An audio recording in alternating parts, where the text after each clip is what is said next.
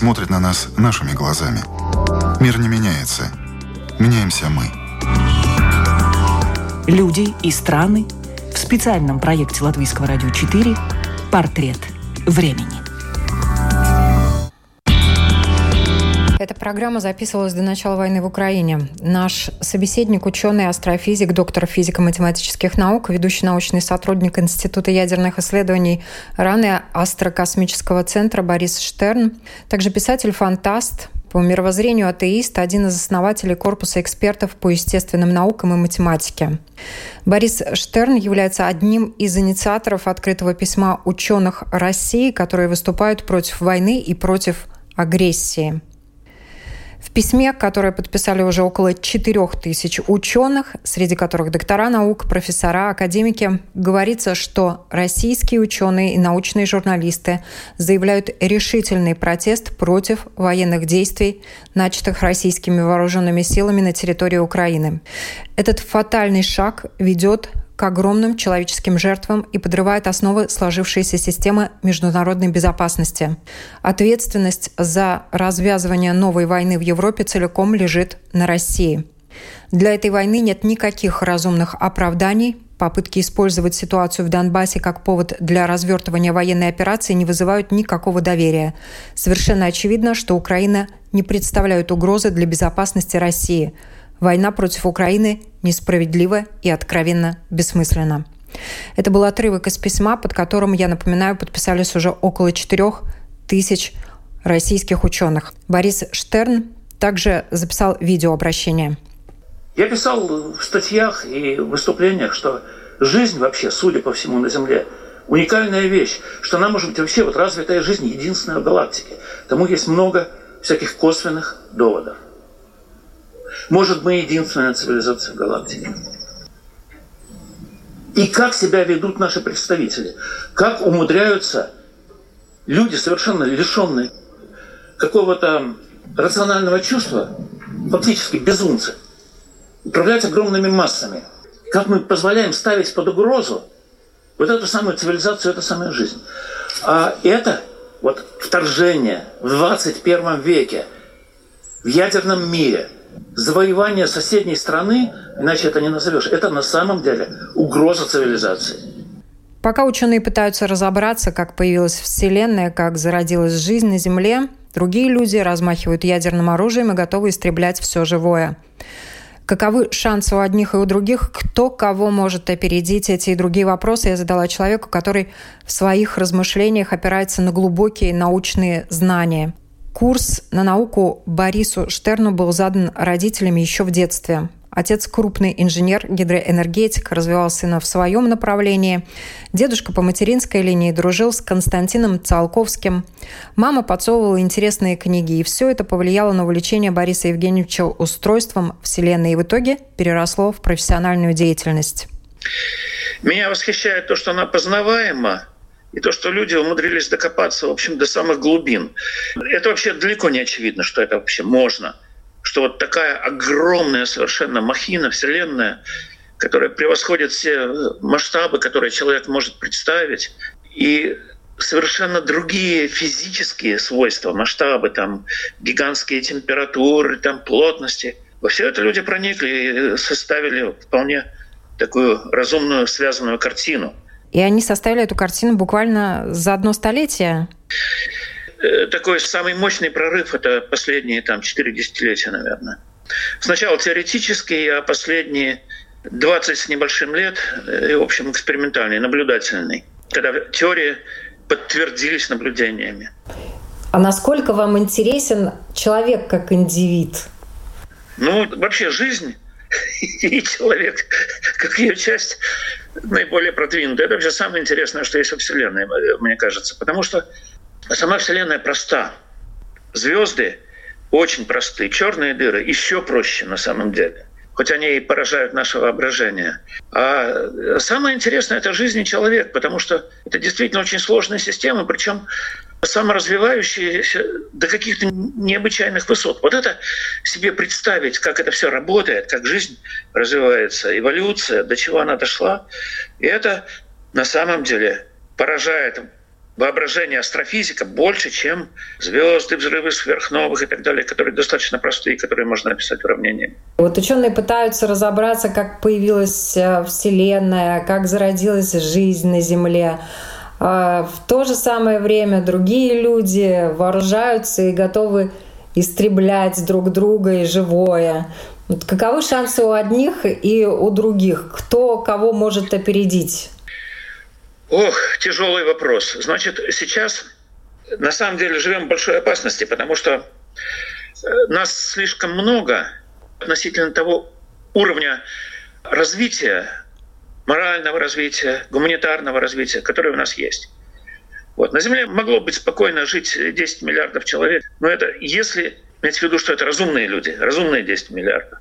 Хотя, к сожалению, на самом деле пока далеко не видно. То есть вот эта вся геополитика, вот вся эта возня, это терки между странами, между народами, это выглядит так глупо вот с точки зрения больших масштабов времени, с точки зрения эволюции, с точки зрения масштаба Вселенной, с точки зрения дальнейших перспектив жизни и перспектив разума. Потому что на самом деле, если бы человек был разумней, не умнее, то есть он умён, отдельные представители человеческого рода достигли небывалых высот. Но вот в среднем разумность широких масс, она ведет какой-то тупик, вот так кажется. На самом деле у разума шикарные перспективы. Межзвездные расстояния в принципе преодолимы, хотя и с очень большим трудом, для этого нужно огромное напряжение всех сил человечества. А то, что делается сейчас, это путь вот какое-то болото себя загоняем. То есть сейчас перспективы ближайшие кажутся довольно грустными, но всегда есть надежда, что как-нибудь вырулим, выползем, потому что на свете много разных людей, много разных точек зрения, и в конце концов, скажем так, я все-таки осторожный оптимист. Мне кажется, что вот эти геополитические терки в конце концов затухнут, потому что все это людям в конце концов надоест. Людям, в смысле, широким массам. Вы тоже верите в силу дипломатии? Нет, в силу дипломатии не верю. Верю в силу инстинкта самосохранения у широких масс, вот так скажем. Человечеству вообще достаточно сил, чтобы себя уничтожить? Я надеюсь, что нет в данный момент. То есть в данный момент всегда останутся какие-то островки, где люди выживут. То есть даже в случае самой кошмарной ядерной войны жизнь уничтожить не удастся. Самое страшное, что может быть, это ядерная зима, хотя здесь, мне кажется, преувеличены некоторые опасения, но это действительно будет очень тяжело. Но всегда найдутся островки, где люди выживут и где жизнь останется. Потом снова, возродится и распространится. Но в будущем может стать опаснее, на самом деле. Опаснее, если человечество будет деградировать. А к этому есть вообще-то много оснований.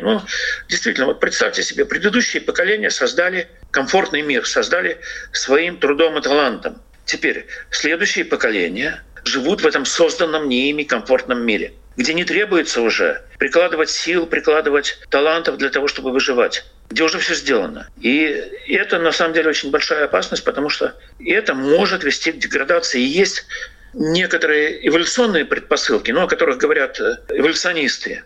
Например, Александр Марков, Алексей Кондрашов. Вот они у нас публиковали статьи на эту тему, что вообще опасность реальная, деградирующая эволюции человека, она вполне реальна. Просто потому, что нет отбора. Вот если это будет продолжаться, то человечество может, в конце концов, цивилизация может рухнуть полностью, даже без всяких войн. Деградация тождественна разрушению, саморазрушению. Да, скажем так, она делает человеческий род более уязвимым перед какими-то катаклизмами. Уязвимость в чем? Допустим, плохой иммунитет у человека, просто уже наследственный иммунитет плохой. Неумение выживать в естественной обстановке. Утрата умения, утрата мотивации. Вот это вещи, на самом деле, очень опасные, но они, к счастью, отодвинуты по времени. У нас есть запас времени, по крайней мере, несколько столетий, пока это станет действительно угрожающим. Так говорят эволюционисты. Вот это не моя область, я полагаюсь на их слова. Казалось бы, для одного поколения несколько столетий — это много, но в масштабах Вселенной это ничто практически. Конечно, ничто, да. Конечно, ничто. И эти угрозы, я не знаю, должны быть какие-то выходы. Эти выходы, в развитии, в экспансии, в освоении космоса, в освоении Марса. Вот, казалось бы, вещи, которые не нужны для комфортной жизни на Земле, но они нужны для того, чтобы не деградировать в целом, для того, чтобы были всегда те, которые продолжают развиваться, которые мотивированы, и потомки которых будут мотивированы. То есть это не даст деградировать всем коллективом, так скажем. Ну, есть, бесспорно, вещи, которые зависят от нас, и есть те вещи, которые от нас не зависят. И тут одна из последних новостей. Крупный астероид приближается к Земле и пролетит мимо нее 4 марта. Об этом в своем телеграм-канале сообщил Роскосмос. Объект диаметром больше 1 километра, в 4 раза больше Эйфелевой башни. Насколько реально, что Земля может столкнуться рано или поздно с астероидом, и таким образом человечество не выживет? Это вполне реально, это происходило. Динозавры не выжили. Вот. Но, правда, с динозаврами там был не только астероид, там еще были катастрофические вулканические извержения. То есть там сразу несколько факторов наложились друг на друга. То есть в истории Земли такие случаи были. Биосфера вымирала не полностью, как мы видим. Да, мы существуем, значит, она вымирала не полностью. Такой астероид, как тот, что убил динозавров, приведет к коллапсу значительной части цивилизации, но не погубит человечество, безусловно. Но это было 60 там, с чем-то миллионов лет назад. То есть это события очень редкие. Теперь противостоять таким событиям, конечно, можно. То есть, если хорошо развита космическая техника, если человек достаточно хорошо освоил космос, то где-то там на дальних подступах отклонить этот астероид, в общем, никаких проблем. Но об этом много писали, об этом снимали фильмы. Ну, последний фильм, наверное, все под впечатлением «Don't Look Up», где не удалось отклонить такой астероид, хотя могли бы. Действительно могли бы. В будущем это будет вполне возможно. Так что эта угроза не самая страшная. Самая страшная угроза в нас самих сидит. Есть над чем задуматься. Есть, кстати, такой прием психологический, когда человек слишком зациклен на какой-то из своих проблем, и ему предлагают посмотреть на нее из разных точек, в том числе из космоса. И, как правило, когда человек смотрит из космоса на эту свою проблему, она уменьшается до такой степени, что становится ничтожной и исчезает, собственно говоря. Еще не только ничтожной, но и глупой, и недостойной. Вот об этом я и говорю, да. И пытаюсь как бы пропагандировать взгляд из космоса на нашу геополитику, всю идиотскую. На что вообще может повлиять человек, если он не выдающаяся личность, если он не выдающийся ученый, лидер и так далее, если он просто среднестатистический человек, он может вообще на что-то повлиять? Ну, мало на волосок, конечно, может. То есть он не увидит этого своего влияния, но на самом деле оно есть, это все действует химическим путем. Он, конечно, может повлиять хотя бы разговорами со своими друзьями, со своими родственниками, убеждениями и так далее. Это влияние маленькое, но людей-то много. На самом деле все угрозы и все надежды связаны с поведением вот именно больших масс людей. И каждый человек из этих больших масс имеет свою маленькую сферу влияния. Но из этого складывается все. Вы распространяете свое влияние на кого и на что? Помимо тех людей, которые вас слушают, ваши лекции, вот непосредственные ваши близкие. Ну, с моими близкими все в порядке, на них не надо распространять никакого влияния, они со мной солидарны. Вот в Фейсбуке у меня там 4500 друзей, там сколько-то еще, немножко тысяч подписчиков. Вот. Они меня читают, там я тоже как-то стараюсь выступать, ну, вот с таких позиций гуманистических, что ли. Пытаюсь как-то умерить имперские амбиции друзей, которые у меня есть, конечно, в Фейсбуке, вот такие вот люди с имперским самосознанием. Ну, пытаюсь как-то немножко это перевести людей в более-менее мирное русло. Ну, насколько это получается, я не знаю. Но на свой волосок там, у меня он, может, потолще, чем там у среднего человека этот волосок. На самом деле людей, у которых по несколько тысяч подписчиков в социальных сетях, их не так мало. И вот как вы оцениваете силу влияния социальных сетей, вообще медиа на сегодняшний день? Эта сила ограничена, но она существует. То есть, как сказать, социальные сети не решают все. Во-первых, там есть информационные барьеры, информационные пузыри. То есть мы, как правило, кучкуемся с теми, кто и так наши единомышленники. Очень трудно через соцсети добраться до болота, очень трудно добраться до тех людей, которые, ну, не имеют своего ярко выраженного мнения, которые живут там в собственном мире, которым, в общем-то, на все наплевать, что происходит вокруг них. Вот на самом деле важно бы было как-то контактировать с этими людьми, чтобы они тебя слушали, чтобы они как-то развивались. Но вот здесь контакты как-то оборваны. Соцсети до них не достают. То есть у них, может быть, есть свои какие-нибудь там одноклассники, свои какие-то интересы. Но я со своими лекциями и со своими убеждениями до этих людей, в общем-то, не достаю. В этом проблема. В этом, получается, большая проблема как раз вообще всего общества в разных странах. Да? Отрыв людей. Ну, конечно, существует это. Людей, которые пытаются что-то осмысливать, развиваться. Ну, так скажем, это не политическая элита, совсем не элита в этом смысле, а интеллектуальная элита. Вот, они, конечно, изолированы. Не совсем изолированы, потому что существует некий каскад такой. Вот, скажем, меня слушают люди уже более-менее образованные. У них есть свои контакты. То есть вот эти вот барьеры и пузыри, про которые я сказал, они все-таки проницаемы. То есть я не достаю там до каких-то глубинных слоев. Есть у нас такой мем «глубинный народ». Значит, ну, идиотский, конечно, мем, но он существует. Вот. Я до глубинного народа никак не достаю. Но есть промежуточные люди, у которых там друзья вот как раз из этого мифического глубинного народа, но под которым на самом деле надо просто понимать достаточно безразличные широкие массы. Вот. То есть информационные пузыри, они, в общем-то, проницаемы. Они есть, но они проницаемы, и как-то через них мнение доходит. Не надо отчаиваться. Опять же, на сегодняшний день вот этот поток информации, многие люди, особенно старшего поколения, они не умеют ее фильтровать. И они часто фейки принимают за чистую монету. Тут как быть? Возможно что-то сделать? Конечно, возможно. Вот здесь как раз и средства массовой информации, и социальные сети, где люди эти фейки разоблачают, очень важны. И на самом деле, вот я смотрю свою область социальной сети, там практически любой фейк быстро находит какой-то грамотный человек и его разоблачает. Вот в моей округе социальных сетей, в общем, в этом смысле все в порядке. Но есть телевизор, который генерит эти фейки и не разоблачает, понятно, да.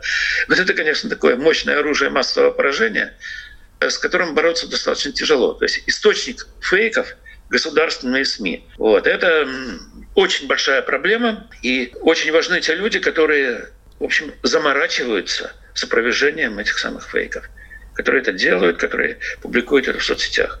Хочется немножко вернуться к космосу. Космос всегда манил и вызывал любопытство и у женщин, и у мужчин, и у маленьких, и у взрослых. И сейчас наблюдается новая волна интереса к космосу у простых людей. Но в космос пока еще летают единицы. И тут тоже две разные задачи сейчас нарисовались. Одна — это бесспорное изучение и освоение космоса, и космический туризм.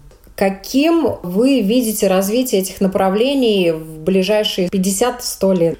Космический туризм останется дорогим в течение 50 лет, это безусловно. Но за 50 лет может произойти очень многое. Во-первых, точно возникнут базы на Луне и на Марсе, и за 50 лет может начаться колония на Марсе, то есть где люди живут, рождаются, умирают и осваивают, расширяют границы своей колонии. Через 50 лет я не думаю, что будет развитой самостоятельная колония на Марсе, но какие-то зачатки уже произойдут. А базы обитаемые или посещаемые? Обитаемая база на Луне – это точно. И посещаемая база на Марсе в ближайшие лет 30, я уверен. И это очень важно, потому что на самом деле обитаемая база на Луне – это прорыв в астрономии. Ну и посещаемая база на Марсе – это основа для будущей колонии. А колония на Марсе – это… Вот то, что я говорил, это экспансия человечества, которая есть лекарство от деградации. Это очень важная вещь. И это тоже гарантия неуязвимости человеческого рода. Потому что то, что может произойти на Земле, вот эта деградация, это никогда не произойдет в жестких условиях на Марсе. Действительно в жестких условиях, потому что человеку надо будет адаптироваться ко многим факторам, к среде и к новым условиям, и пытаться размножаться в достаточно пока еще для большинства людей непонятных условиях. Совершенно верно, да. Это условия жесткие, но они для человека тяжелы, но вполне приемлемы. И главное значение Марса — это вот новая ветвь человеческого рода, которая развивалась, росла в других условиях, более жестких, и на которые можно надеяться, что она в случае чего возьмет в свои руки дальнейшую судьбу. Если здесь что-то такое произойдет, если здесь на Земле человечество деградирует и так далее. Но это, в принципе, по сути, как раз в руках того поколения, которое сейчас рождается и растет. может быть, следующих поколений. Я не уверен, что этого. Базы на Луне и на Марсе в руках этого поколения, а колония, скорее всего, это позже. А когда, на ваш взгляд, может произойти существенный прорыв в технологиях? И произойдет ли это на Земле или потом? На Земле. Это произойдет на Земле. Сейчас вопрос, в каких технологиях. Мы только что говорили о космических технологиях. Если космических технологиях, то это двигатели на ядерном топливе, это плазменные двигатели, которые позволят гораздо быстрее осваивать периферию Солнечной системы и сильно сократить, скажем, перелет до Марса и до других планет. Вот это будет существенный прорыв.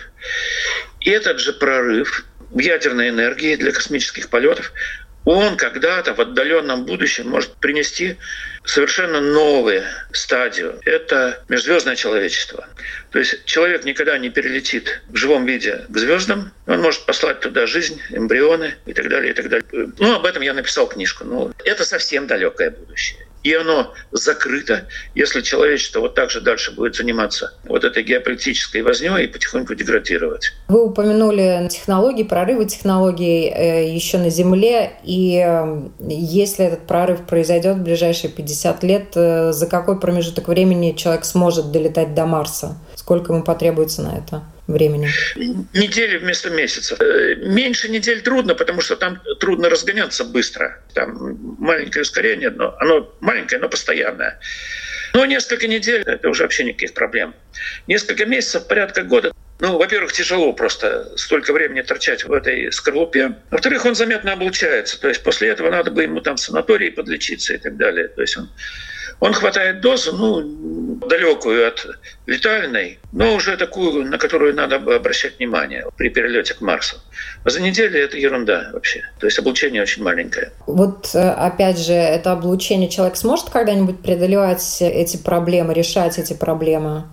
Самое простое решение — это быстрый перелет. А прилетев на Марс, там достаточно немножко залезть под землю, насыпать на крышу двухметровый слой грунта, и ты уже спасен от излучения, там уже совершенно нормальные условия. Вот. Так что эта проблема небольшая, а для больших перелетов, скажем, если там собрались лететь на спутники Юпитера, это все равно будут месяцы, даже с ядерным двигателем, то там желательно магнитная защита, это вполне реальная вещь тоже. То есть от радиации в космосе можно защищаться. А если речь идет о посылке корабля с живыми системами к звездам, там нужна мощная магнитная защита, сверхпроводящая. Но это тоже все возможно, это тоже все работает. А смогут ли вообще физики для того, чтобы, может быть, создать еще какие-то новые технологии, отойти от теории относительности? Есть ли у них вообще такая возможность на сегодняшний день? Нет, и не будет. Точно так же, как нет возможности нарушить законы Ньютона, выдергивать себя за волосы из болота, как барон Мюнхгаузен, также и невозможно преодолевать ограничения, которые нас налагает специальная теория относительности. То есть сверхсветовые скорости недостижимы точно, это зашито где-то очень глубоко вообще в физике Вселенной, потому что это было бы нарушение принципа причинности. Это сделало бы историю Вселенной многозначной. Человек смог бы там убить своего дедушку и так далее. То есть это очень глубоко зашито. Околосветовые скорости достижимы теоретически, но недостижимы практически. Здесь тоже очень жесткие ограничения, связанные с нашими возможностями. Хотя теоретически это возможно. Вполне реальные скорости — это порядка нескольких процентов скорости света. Ядерная энергия это позволяет. Место землян во Вселенной. Насколько реально, что у нас есть братья по разуму? Возможна ли встреча с ними? Встреча невозможна, а то, что они есть, это реально. Но где они? Очень большие сомнения, что они есть в нашей галактике. Хотя в галактике, в принципе, миллиард планет, на которых можно жить. Но похоже, что жизнь — редкая штука. Потому что, во-первых, начало дарвиновской эволюции. Для этого начала должен существовать уже довольно сложный объект. Он называется у биологов репликатор. Это то, что воспроизводит само себя достаточно точно, хотя и с некоторыми ошибками, то есть наследственность, изменчивость, отбор. Вот чтобы это стартовало, уже нужно стечение довольно редких обстоятельств. Далее, опять же, я ссылаюсь на биологов. Допустим, возникла вот такая примитивная жизнь, репликатор первый появился. Но дальше начинаются новые ступени, очень маловероятные события, чтобы эта жизнь научилась синтезировать кислород, кислородный фотосинтез. Чтобы эта жизнь стала достаточно сложной и продвинутой на уровне клеток, чтобы возникли эукариотные клетки, которые на самом деле симбиозы разных организмов, судя по всему.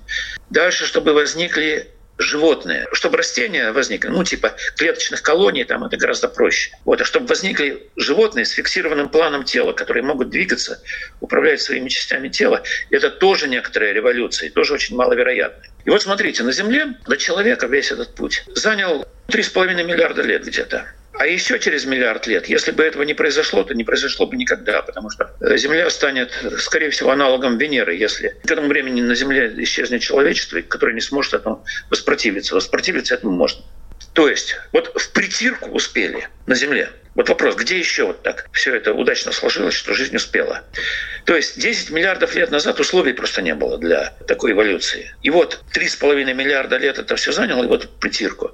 Где-то еще это могло все случиться. Вопрос, где? Здесь только можно развести руками. Понятно, что это редкое событие. А насколько редкое, здесь остается развести руками. Возможно, есть еще наши братья по разуму в галактике. Как их найти, как до них достучаться? Если они есть в галактике, то технически с ними связаться можно. Потому что радио добивает до внутригалактических расстояний. Но опять же, это между вопросом и ответом тысячи лет. Но не факт, что именно сейчас наши братья по разуму существуют в нашей галактике. То, что они сейчас существуют где-то еще во Вселенной, факт. Вселенная гигантская, совершенно гигантская. До ближайших соседей, до ближайших собратьев могут быть миллиарды световых лет. А может быть, они вообще за горизонтом Вселенной, где нет причинно-следственной связи. И этого мы не знаем. А может, они и в нашей галактике.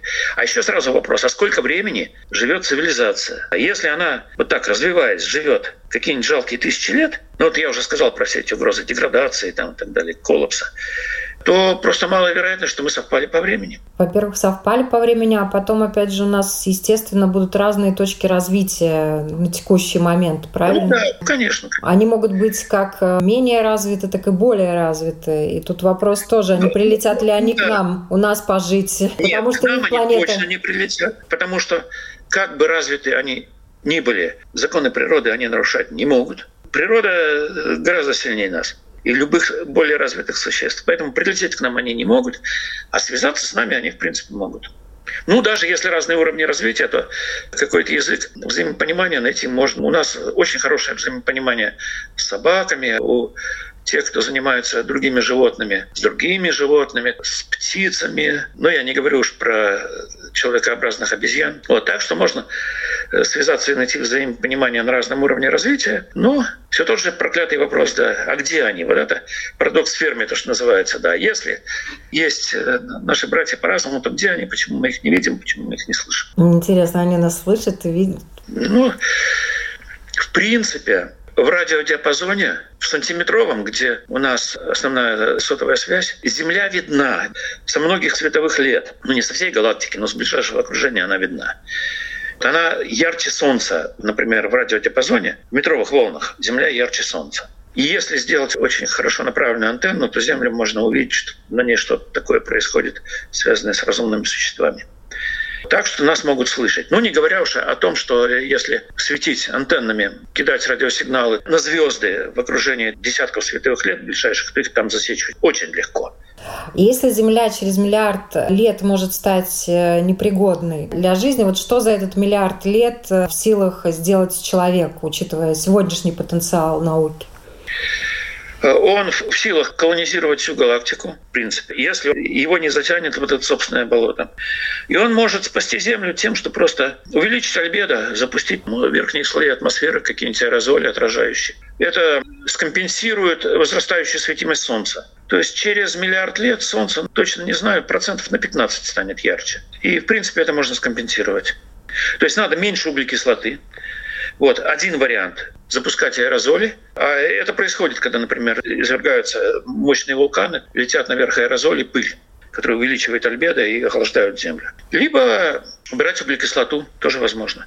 То есть человечество может спасти от этой грядущей катастрофы, которая светит через миллиард лет. Кроме того, колонизировать галактику, что решает вообще все проблемы. Всего ничего. Но на самом деле, если даже уже в ближайшее столетие реально колонию на Марсе организовать и развить, то действительно все в руках человеческих. Но здесь надо сразу сказать, что перескочить в другую звездную систему — это в тысячи, в миллион раз сложнее, чем на Марс. Сам человек не может этого сделать, ему надо отправлять туда какие-то эмбрионы с искусственным интеллектом. Который его вырастет. Да. То, что касается энергоресурсов и проблем, и кризисов, как вы на это все смотрите? Все это достаточно легко решаемо. Но опять же, здесь человеческие интересы, человеческие амбиции препятствуют быстрому и гладкому решению всех этих проблем. Но технически они легко решаются. Значит, во-первых, без ископаемых топлива, углеродного вообще, уголь, там, нефть, газ, без этого очень легко обойтись.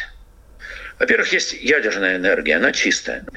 Все страхи, связанные с ядерной энергией, это ложные страхи. То есть, были аварии, но даже с этими авариями ущерб человечеству на порядке меньше, чем от угля. Да и от нефти тоже. Даже с этими авариями. Проблемы, связанные с радиацией, с захоронением, они, в общем, не стоят серьезных опасений. То есть это все легко решаемо. И уже решено. Практически уже решено. Но ядерная энергия, она тоже не бесконечна. Она невозобновляемая. Хотя ресурсы там намного больше, чем ресурсы от углеводородов, но ядерная энергия, по крайней мере, в состоянии сильно отодвинуть энергетический кризис, чтобы полностью перейти к возобновляемым ресурсам, неограниченным. Что такое неограниченные ресурсы?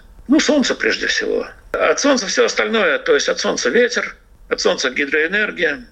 И плюс, если удастся когда-нибудь, я думаю, что не скоро, сделать термоядерный синтез, там ресурсы практически неограниченные. Но это тяжело, то есть там литий, дейтерий, всего этого очень много. Так скажем, это ресурс неограниченный в обозримой перспективе. То есть выходы с энергетикой есть, так, чтобы не загадить биосферу. Это, в общем, достаточно просто, это все решаемо. Но для этого, опять же, нужно немножко больше разума, широких масс человечества.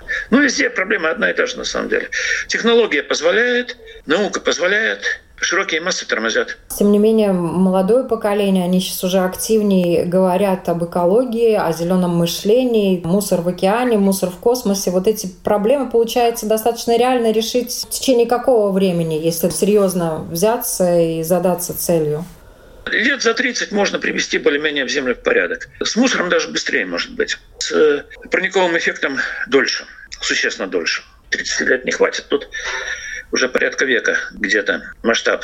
То есть хорошо, что об этом говорят, хорошо, что это стало на поверхности. Я бы не стал недооценивать всех этих зеленых движений, хотя среди них есть и алармистская, немножко истеричная ветвь, которая против ядерной энергии и так далее. Это, конечно, вредит и зеленому движению, и в целом энергетике. То есть то, что есть зеленое движение, это хорошо, очень хорошо бы его немножко образовать, в смысле образования. Чтобы люди видели, что действительно страшно, что вполне допустимо. А то, что люди стали об этом задумываться, о своей планете, и желают привести ее в порядок, так это замечательно. Просто этих людей еще недостаточно.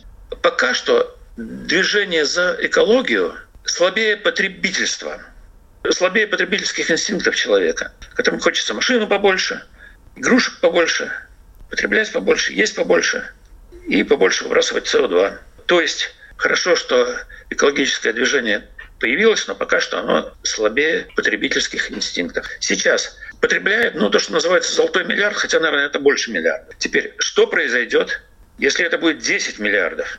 Вот так же, на такой же уровень выйдут потребления. Вот это будет катастрофа. Мы же не можем держать их там где-то внизу и как-то не давать им развиваться. И это уже получается какой-то расизм, это получается уже какой-то фашизм. Людей нельзя отстранять от доступных благ цивилизации. И это огромная проблема. Значит, надо как-то обуздать этот самый золотой миллиард, чтобы он меньше потреблял и потреблял разумней. То есть это тоже огромная проблема, которая маячит в перспективе 2-3 десятилетий. Это может вылиться в катастрофу, если все захотят так потреблять, и отказать им невозможно с точки зрения нравственности. Если это осуществить, это будет катастрофа. А вот на ваш взгляд, как могло бы переформатироваться управление нашим миром за ближайшие 50 лет, допустим?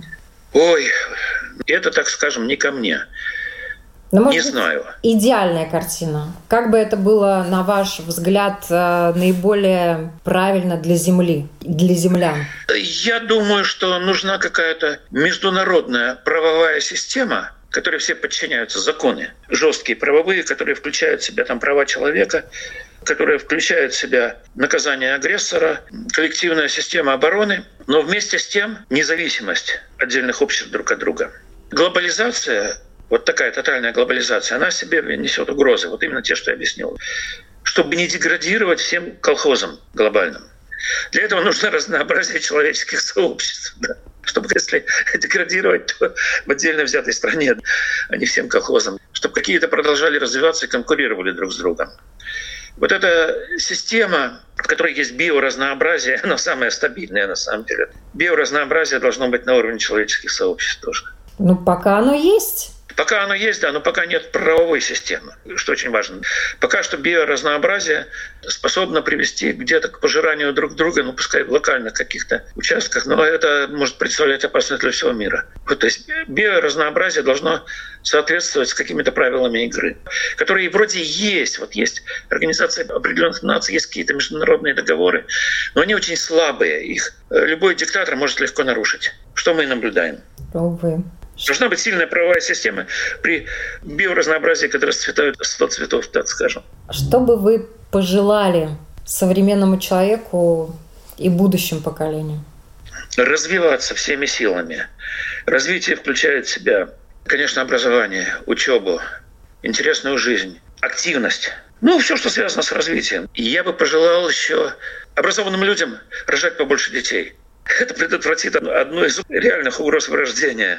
Ну, это трудно организовать, но это такое как бы пожелание в воздух. Может быть, кто-нибудь к нему прислушается.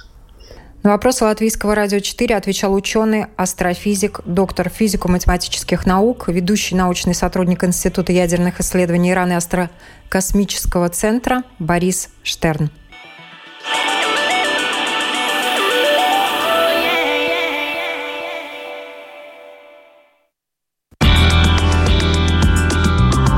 Мир смотрит на нас нашими глазами.